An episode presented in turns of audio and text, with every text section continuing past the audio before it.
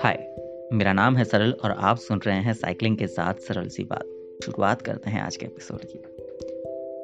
तो रात के करीब दस बजे थे। हमेशा की तरह अपनी साइकिल लेकर मैं घर से निकल ही रहा था तो मेरी नन्ही सी भांजी ने कहा कि, मामा, आज हम भी आपको देखने आएँगे।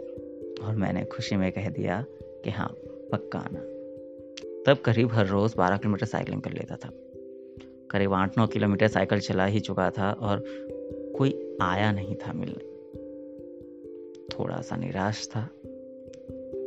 आठ नौ किलोमीटर साइकिल चला ही ली थी तो थोड़ा सा थका हुआ भी था और भैया घुमाकर अपने रास्ते चलता रहा। तभी फ़ोन की घंटी बजी और दीदी ने पूछा कि कहाँ पहुँचा है। मैंने अपनी लोकेशन बताई और फिर वापस अपने रास्ते चलना शुरू किया। अब रोज़ का टारगेट ख़त्म होने को बस चंद किलोमीटर बाकी थे।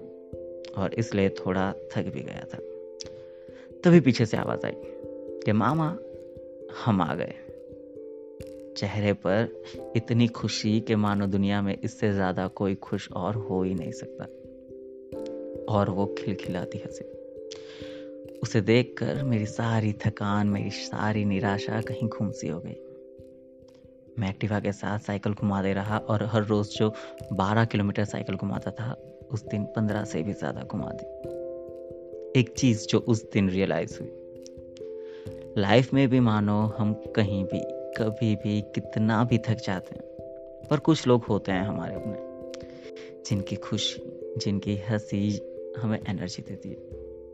वो वाइब्स देती है, वो ऊर्जा देती है और कहती है कि, थक क्यों गए हो दोस्त? तुम्हें तो आगे बढ़ना है। तुम्हें तो बहुत कुछ पाना है। आज कशु का बर्थडे था तो सोचा कि ये पॉडकास्ट उसे डेडिकेट कर दूँ। सो हैप्पी बर्थडे कशु ये था आज का पॉडकास्ट कैसा लगा कमेंट सेक्शन में ज़रूर बताइएगा और कहीं भी रहो, अपनों के साथ रहिएगा। दिस वॉज़ मी सरल, और आप सुन रहे थे साइकिलिंग के साथ सरल सी बात।